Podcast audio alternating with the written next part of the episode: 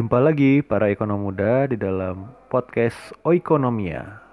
Suatu podcast yang membantu kalian membentuk cara berpikir penata layanan di dalam mengolah sumber daya ciptaan Allah sehingga boleh digunakan dengan bijaksana dan berkeadilan. Ya, di dalam kesempatan hari ini kita akan melanjutkan kembali pembahasan buku kita uh, Economic Society and Public Policy Unit 10 dan kita sudah masuk ke dalam bagian yang ketiga yaitu bagian 10.11 sampai kepada 10.15. Nah, para ekonom muda, dalam bagian 10.11 ini kita mulai membahas tentang aset perumahan ya, aset perumahan yang memang juga menjadi pilihan ya dari banyak orang di dalam menempatkan investasinya. Kenapa? Karena di dalam perumahan ini eh, aset yang dibeli memiliki satu kemungkinan untuk meningkat nilainya, harganya. Nah ini beda ya dengan kita misalnya membeli handphone gitu misalnya. Uh, handphone ketika kita beli harganya semakin turun. Juga kalau misalnya kita membeli uh, mobil ya nilainya juga semakin turun karena ada depresiasi. Tapi beda dengan aset perumahan atau properti. Ketika kita bisa memilih dengan tepat, maka semakin tahun bertambah, justru asetnya akan bertambah. Nah, ketika kita kaitkan ini dengan sektor keuangan, maka rumah tangga itu bisa meminjam uang untuk membeli sebuah rumah. Dan uh, rumah ini nanti akan dijaminkan ya sebagai uh, apa namanya kolateral sebagai agunan pada bank di dalam uh, pemberian pinjaman itu. Nah, ini disebut sebagai pinjaman yang aman begitu ya, secured atau collateralized ya, loan. Collateralized, collateralized loan itu adalah satu pinjaman yang yang ada jaminannya ya berupa rumah itu sendiri. Nah, uh, ini ada kaitannya dengan ini ya yang sudah kita bahas sebelumnya dengan uh, bubble ya, di mana harga rumah ini bisa meningkat ya dengan drastis atau yang disebut dengan house price boom ya. Boom itu artinya satu uh, ledakan begitu ya, peningkatan yang amat sangat besar.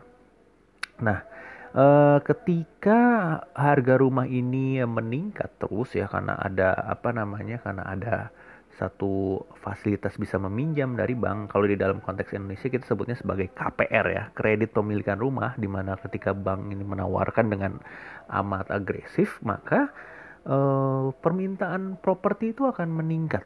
Ya kita melihat kecenderungan ini juga terjadi di Indonesia begitu ya. Harga properti terus meningkat oleh karena adanya kemampuan rumah tangga meminjam uang ini. Nah, tetapi hal ini berefek uh, para ekonom.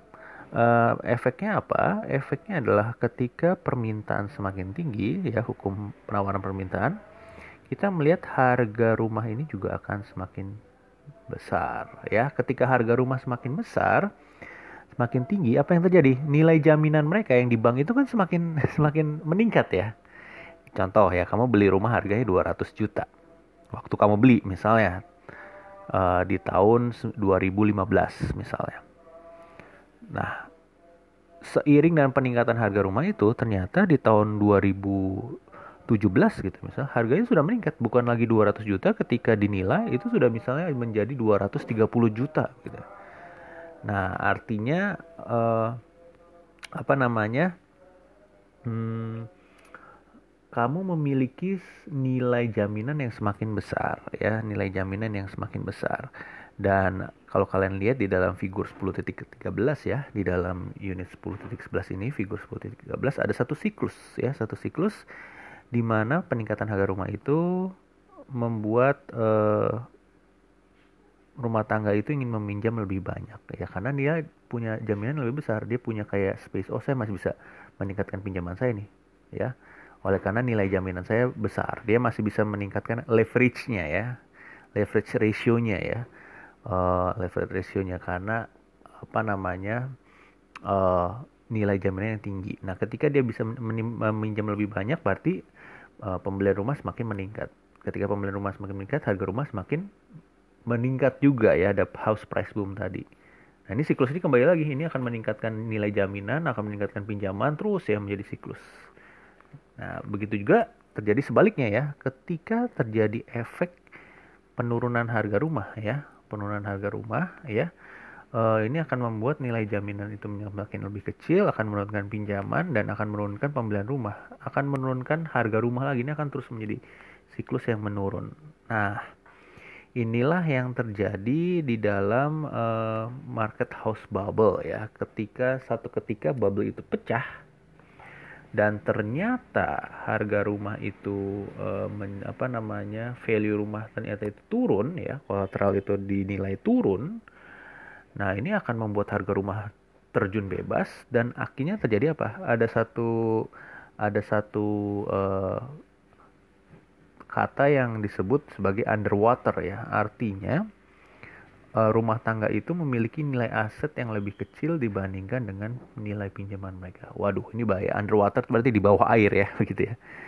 Artinya uh, net worth ya, kekayaan dari dari rumah tangga itu bukan meningkat, akhirnya malah minus ya, rugi ya.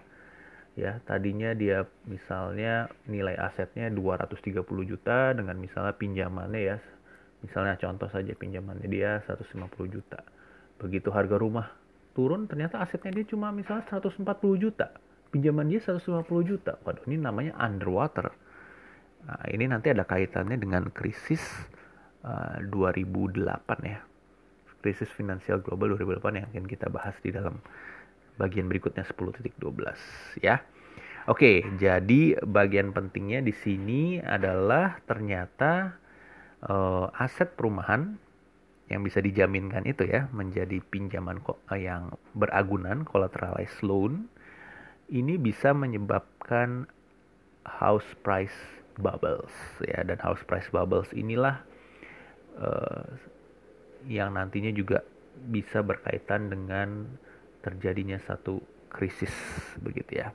Oke kita akan lanjutkan di dalam segmen yang kedua ya 10.12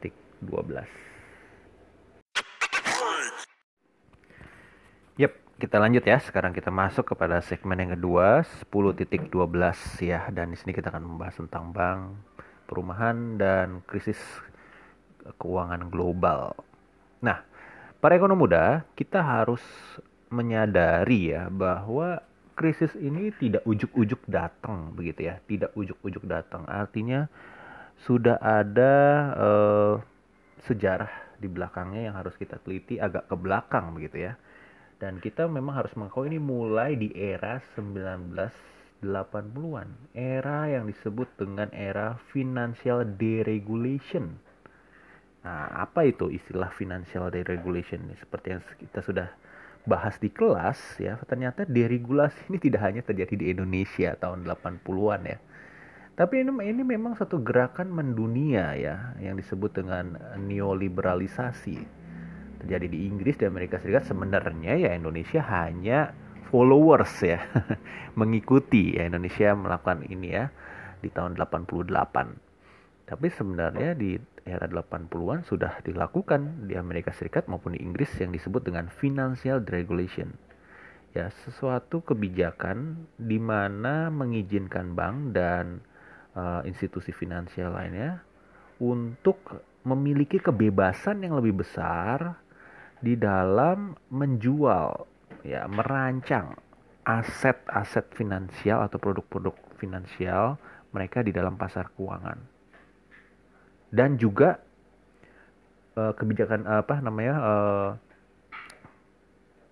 tindakan-tindakan lainnya ya tindakan-tindakan lainnya di pasar keuangan. Jadi kata kuncinya adalah diberikan kebebasan yang lebih besar. Artinya aturan-aturan dipangkas untuk memudahkan institusi keuangan dan keuangan itu bisa menjual produk-produknya lebih bebas. Nah, ini sangat berdampak ya. Uh, financial deregulation ini atau aturan-aturan yang dihapus ini membuat munculnya subprime borrowers. Subprime borrowers. Apa sih subprime borrowers ini? Ya rumah tangga atau individu yang memiliki uh, kredit rating yang rendah ya. Dan high risk default. High risk default itu uh, kemungkinan gagal kredit yang tinggi. Ah dengan bahasa yang awam begini uh, para ekonom muda ini adalah uh, ini me, me, me, memunculkan orang-orang yang sebenarnya nggak layak dapat pinjaman itu aja intinya orang-orang yang nggak layak pinja dapat pinjaman. Ya orang-orang yang nggak layak sebenarnya membeli aset keuangan itu. Karena apa? Tidak mampu membayar. Tidak mampu membayar sebenarnya.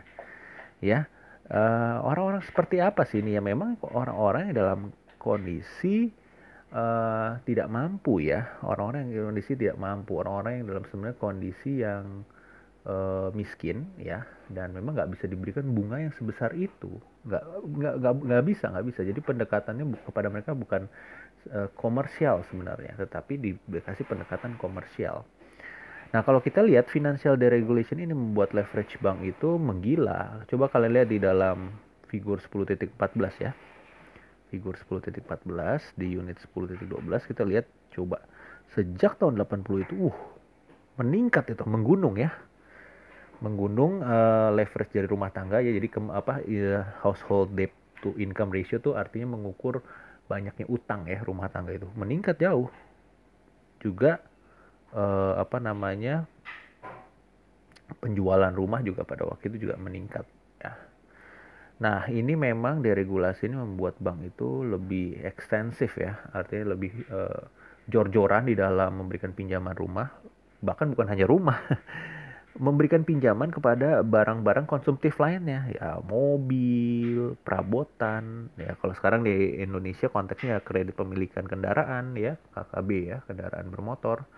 Uh, bisa juga uh, kalau kita lah pergi ke mana ya elektronik ya uh, ada cicilan-cicilan nah, seperti itu ya. Jadi bisa membeli hal, hal seperti itu gitu ya. Dan terutama juga bisa membuat uh, pasal derivatif ya pasar apa produk keuangan derivatif di mana aset ini berdasarkan dari KPR itu tadi. Ya kalau di Indonesia belum ada tapi kalau di uh, Amerika ada ya itu nanti ada kaitan dengan uh, yang disebut dengan subprime uh, mortgage gitu ya. Jadi bagaimana ada aset derivatif yang di apa uh, yang underlyingnya dasarnya adalah kredit pemilikan rumah Oke, nah kalau kita lihat kalian lihat di sini ya uh, leverage dari apa namanya bank-bank investasi di Amerika maupun Inggris meningkat ya di era 90-an sampai nanti era krisis keuangan global ya. Kalian bisa lihat figur 10.15. Jadi kalau kita lihat memang kalau di Asia itu krisisnya 98 uh, bisa dibilang Amerika Inggris nggak terlalu berdampak tapi sebenarnya kayak bom waktu ya uh, sebenarnya waktu mereka adalah tahun 2008. Jadi Asia memang lebih dulu ya karena memang satu negara yang masih banyak berkembang, perekonomiannya tidak sekuat negara maju, tetapi negara maju itu pada akhirnya kena juga di 2008. Nah, eh, akhirnya di krisis itu terjadi mulai dari 2007 sih. Ya 2006 itu ya orang-orang yang diberikan kredit pemilikan rumah yang nggak mampu itu ya sebenarnya ya mulai nggak bisa membayar ya subprime mortgage ya. Jadi ada KPR-KPR yang diberikan kepada orang-orang yang tidak berkemampuan ini ya yang uh, bangkrut ya sebenarnya miskin tapi dapat dapat kepemilikan rumah. Mulai 2006 itu ada tanda-tanda tidak bisa membayar.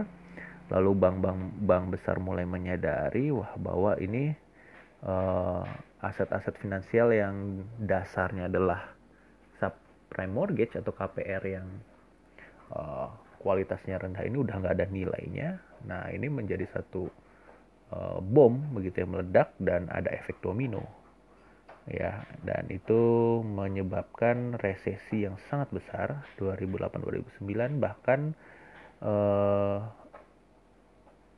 resesi terbesar setelah Great Depression ya 1929 Nah, efek ini cukup lama. Di Indonesia pun juga berefek, tapi tidak seperti sebesar uh, di US ya, nah, atau di di negara-negara maju. Saya masih ingat sekali pada waktu itu saya masih di bank uh, dan saya memegang beberapa akun uh, perusahaan-perusahaan yang ada dalam mata uang asing, dolar ya, itu harus diubah tuh. Saya harus datang ke nasabah minta mereka menyetujui untuk diubah pinjaman dari dolar ke rupiah konversi ya uh, ada ada yang setuju ada yang tidak setuju tapi itu terpaksa dilakukan karena ya kita nggak bisa bergantung kepada mata uang dolar pada waktu itu. Itu saya masih ingat sekali ya cukup sibuk ya pada masa itu. Seperti itu. Oke ya sampai di sini dulu. Nanti kita akan lanjut di dalam segmen yang ketiga 10 titik 13 ya. Kita akan membahas peran bank di dalam masa krisis Baik, kita sekarang lanjut ke segmen yang ketiga 10.13 ya, peran bank di dalam masa krisis. Nah, para ekonom muda, sering kali ketika krisis itu tiba, nah ini ya ironinya ya, peran bank justru bukan membantu ya bangkit dari krisis itu, tapi sering kali membuat krisis itu bertambah parah ya, krisis itu bertambah parah. Nah, tapi sebelum uh, ke kenapa hal itu, jadi saya ingin jelaskan tentang kembali bank kebangkrutan bank ya. Jadi kalau kita lihat ya, uh, kita bisa bandingkan dengan rumah tangga ya tadi di awal bahwa rumah tangga itu ada posisi, underwater ya, di mana asetnya lebih kecil dari liabilitiesnya. Jadi uh, kekayaannya itu negatif. Nah, bank itu juga bisa demikian para ekonom muda karena tadi ya kalau kita kaitkan harga rumah yang hancur tadi akibat uh, apa namanya uh, krisis tadi uh, membuat aset bank ya yaitu pinjaman-pinjaman rumah tadi ke pemilik rumah yang adalah jaminannya rumah itu kan berarti nilai jaminannya hancur lebur itu kan berarti asetnya turun drastis ya turun drastis dibandingkan dengan liabilitiesnya bang. Liabilitiesnya bang itu apa sih? Ya itu deposit ya. Tabungan-tabungan yang ada di masyarakat yang tetap dia harus kembalikan dia harus uh, berikan bunga. Ya kalau misalnya nasabah minta untuk diambil dari bank mereka harus uh, siap memberikan begitu ya. Ini kan memberi, membuat uh, sebenarnya uh, bank itu menjadi insolvensi ya. Insolvensi kalian masih ingat ya di dalam bagian sebelumnya ya bank itu memiliki uh, network yang negatif gitu ya. Oleh karena asetnya ini uh, asetnya ini menurun ya. Oleh karena uh, fall in house price. Ya ini terjadi waktu 2008-2009 bahkan penurunan itu sampai 50% ya. Coba bayangkan betapa asetnya itu hancur lebur ya. Tidak bisa dibandingkan dengan hutang dari posisi neraca ya hutang bank itu Nah, ini mem memiliki akhirnya network yang negatif, bank itu menjadi insolvensi ya, uh, menjadi bangkrut.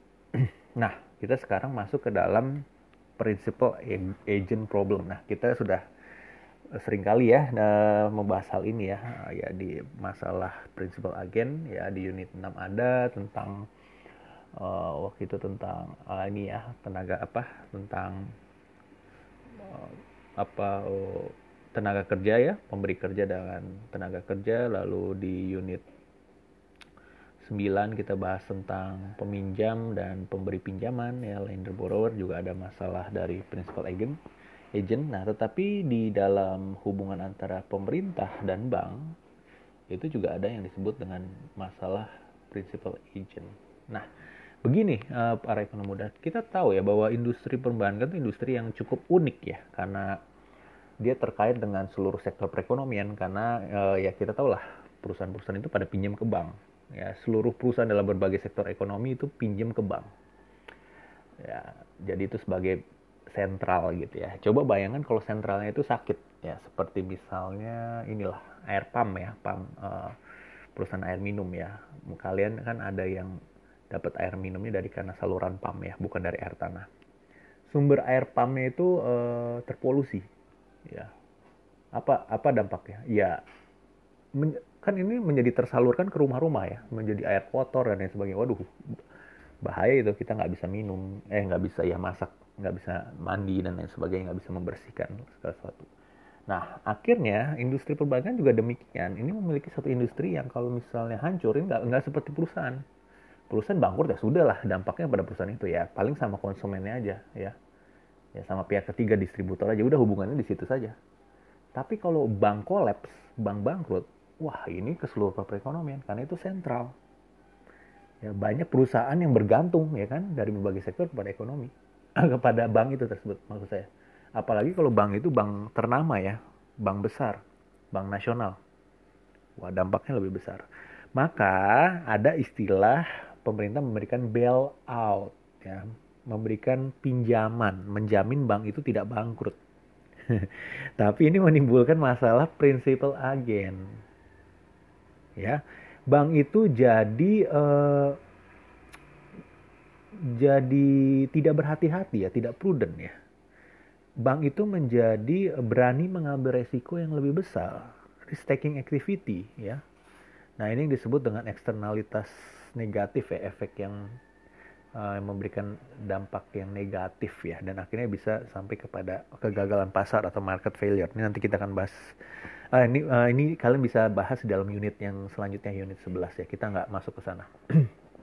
ya, jadi kegagalan pasar ya karena ini memberikan satu sikap ya ya udahlah ada ada ada ada pemerintah yang yang backup saya saya mau bagaimanapun berbuat kesalahan ya tanggung jawabnya bukan di saya ya ya lempar kambing hitam ya eh, kambing hitamnya bukan saya gitu. Jadi saya nggak bisa terlalu dipersalahkan ya ada pemerintah yang akan selalu mendukung saya. Nah ini berbahaya sekali. Ya ini menimbulkan prinsip moral yang berbahaya sekali.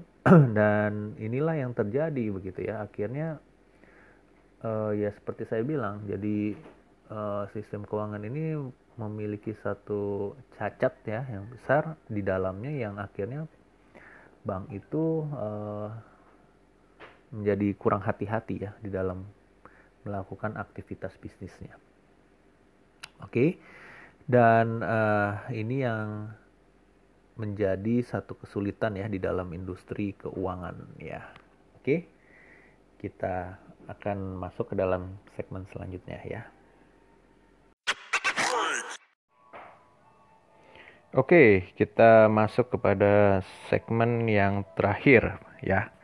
Nah, di dalam segmen yang terakhir ini saya ingin membahas apa sih pelajaran moral ya, uh, yang bisa kita pelajari ya, lesson to be learned dari kisah uh, krisis keuangan, bubbles, dan lain yang sudah kita bahas panjang dari unit 10 ini. Nah, para ekonom muda, kita bisa melihat bahwa asal muasal permasalahan ini dimulai dari deregulasi ya sektor keuangan ya dan berujung pada krisis-krisis keuangan yang terjadi baik itu di Indonesia moneter 98 dan global itu 2008. Ya, eh kris apa deregulasi ini membuat sektor keuangan perbankan berada dalam lingkungan atmosfer yang sangat rapuh dan rentan, sangat tidak stabil ya, sangat tidak stabil. Ya, mudah sekali terjadi uh, kemungkinan untuk apa namanya pengambilan resiko yang berbahaya dan berujung kepada bubble dan krisis.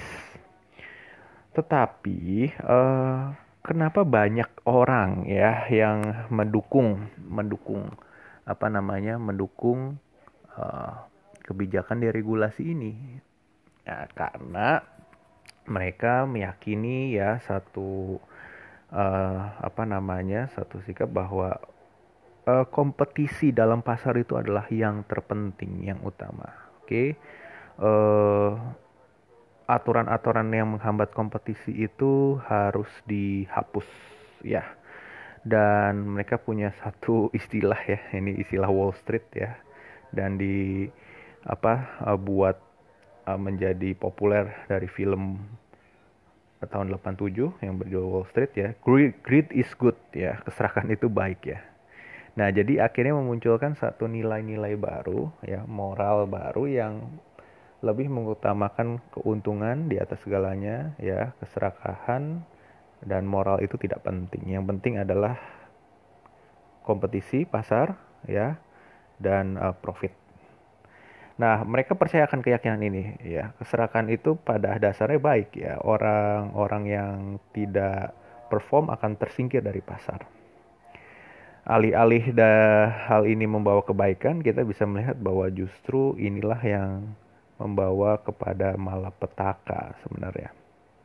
Nah, yang menarik para ekonom muda sebenarnya dulu di Amerika di Wall Street ya bahkan di Inggris juga tidak seperti itu ya. Relasi sektor keuangan perbankan khususnya kepada klien mereka itu sangat sangat berkomitmen tinggi dan bermoral. Ya mereka sangat menjalin relasinya dengan para nasabahnya men sangat menjaga kepercayaan sangat hati-hati ya ini sebelum zamannya perdana menteri Margaret Thatcher di Inggris ya dan di Amerika Ronald Reagan. Mereka berdualah yang mengembangkan satu sistem neoliberal yang membebaskan pasar keuangan itu dari aturan-aturan atau deregulasi tadi. Sebelum era mereka, sektor perbankan itu adalah salah satu sektor yang baik sebenarnya. Karena pemiliknya semuanya sangat-sangat careful, hati-hati, prudent ya di dalam menjalankan uh, aktivitas bisnis mereka. Artinya apa? Mereka masih memegang etika, moral di dalam doing business ya, di dalam doing business.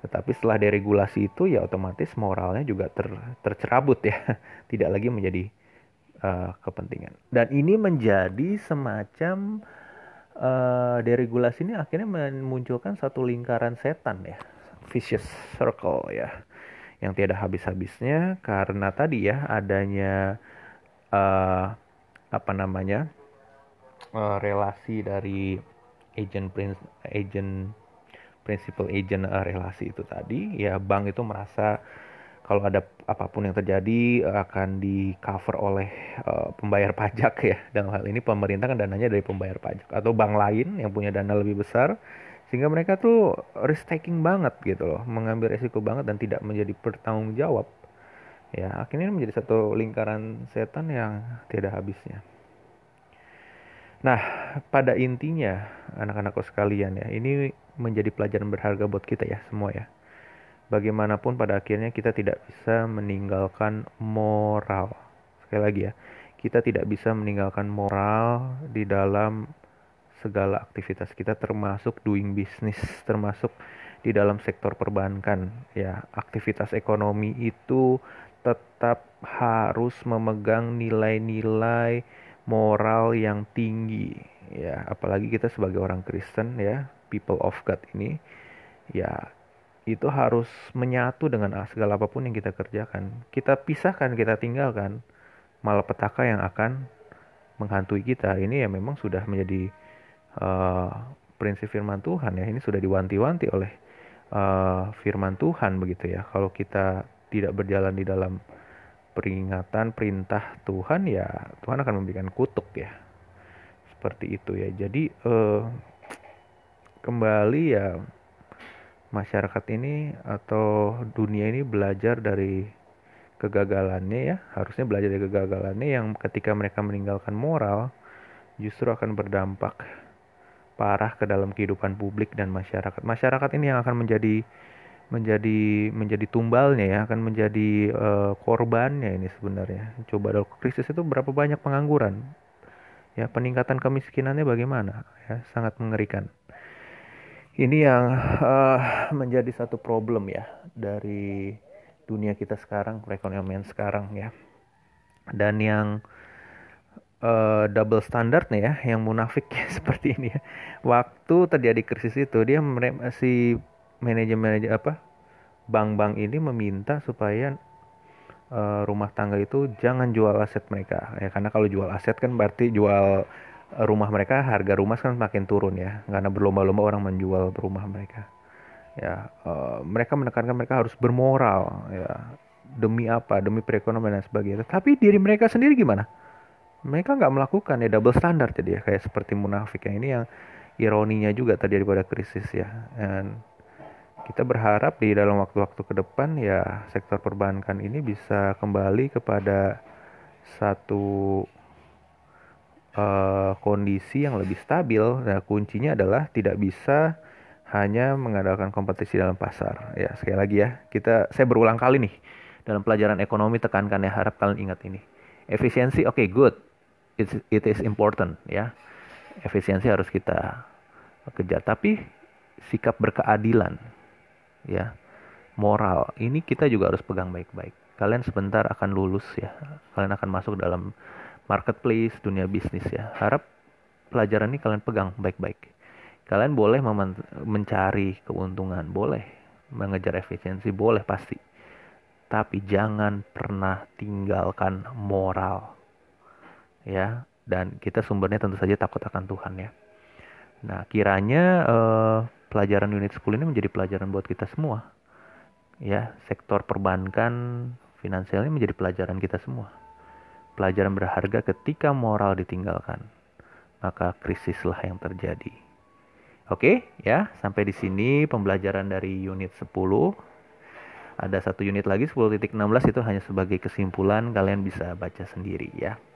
Terima kasih. Nanti kita bisa bergabung kembali ya di dalam seri-seri podcast yang selanjutnya. Oke, Tuhan memberkati.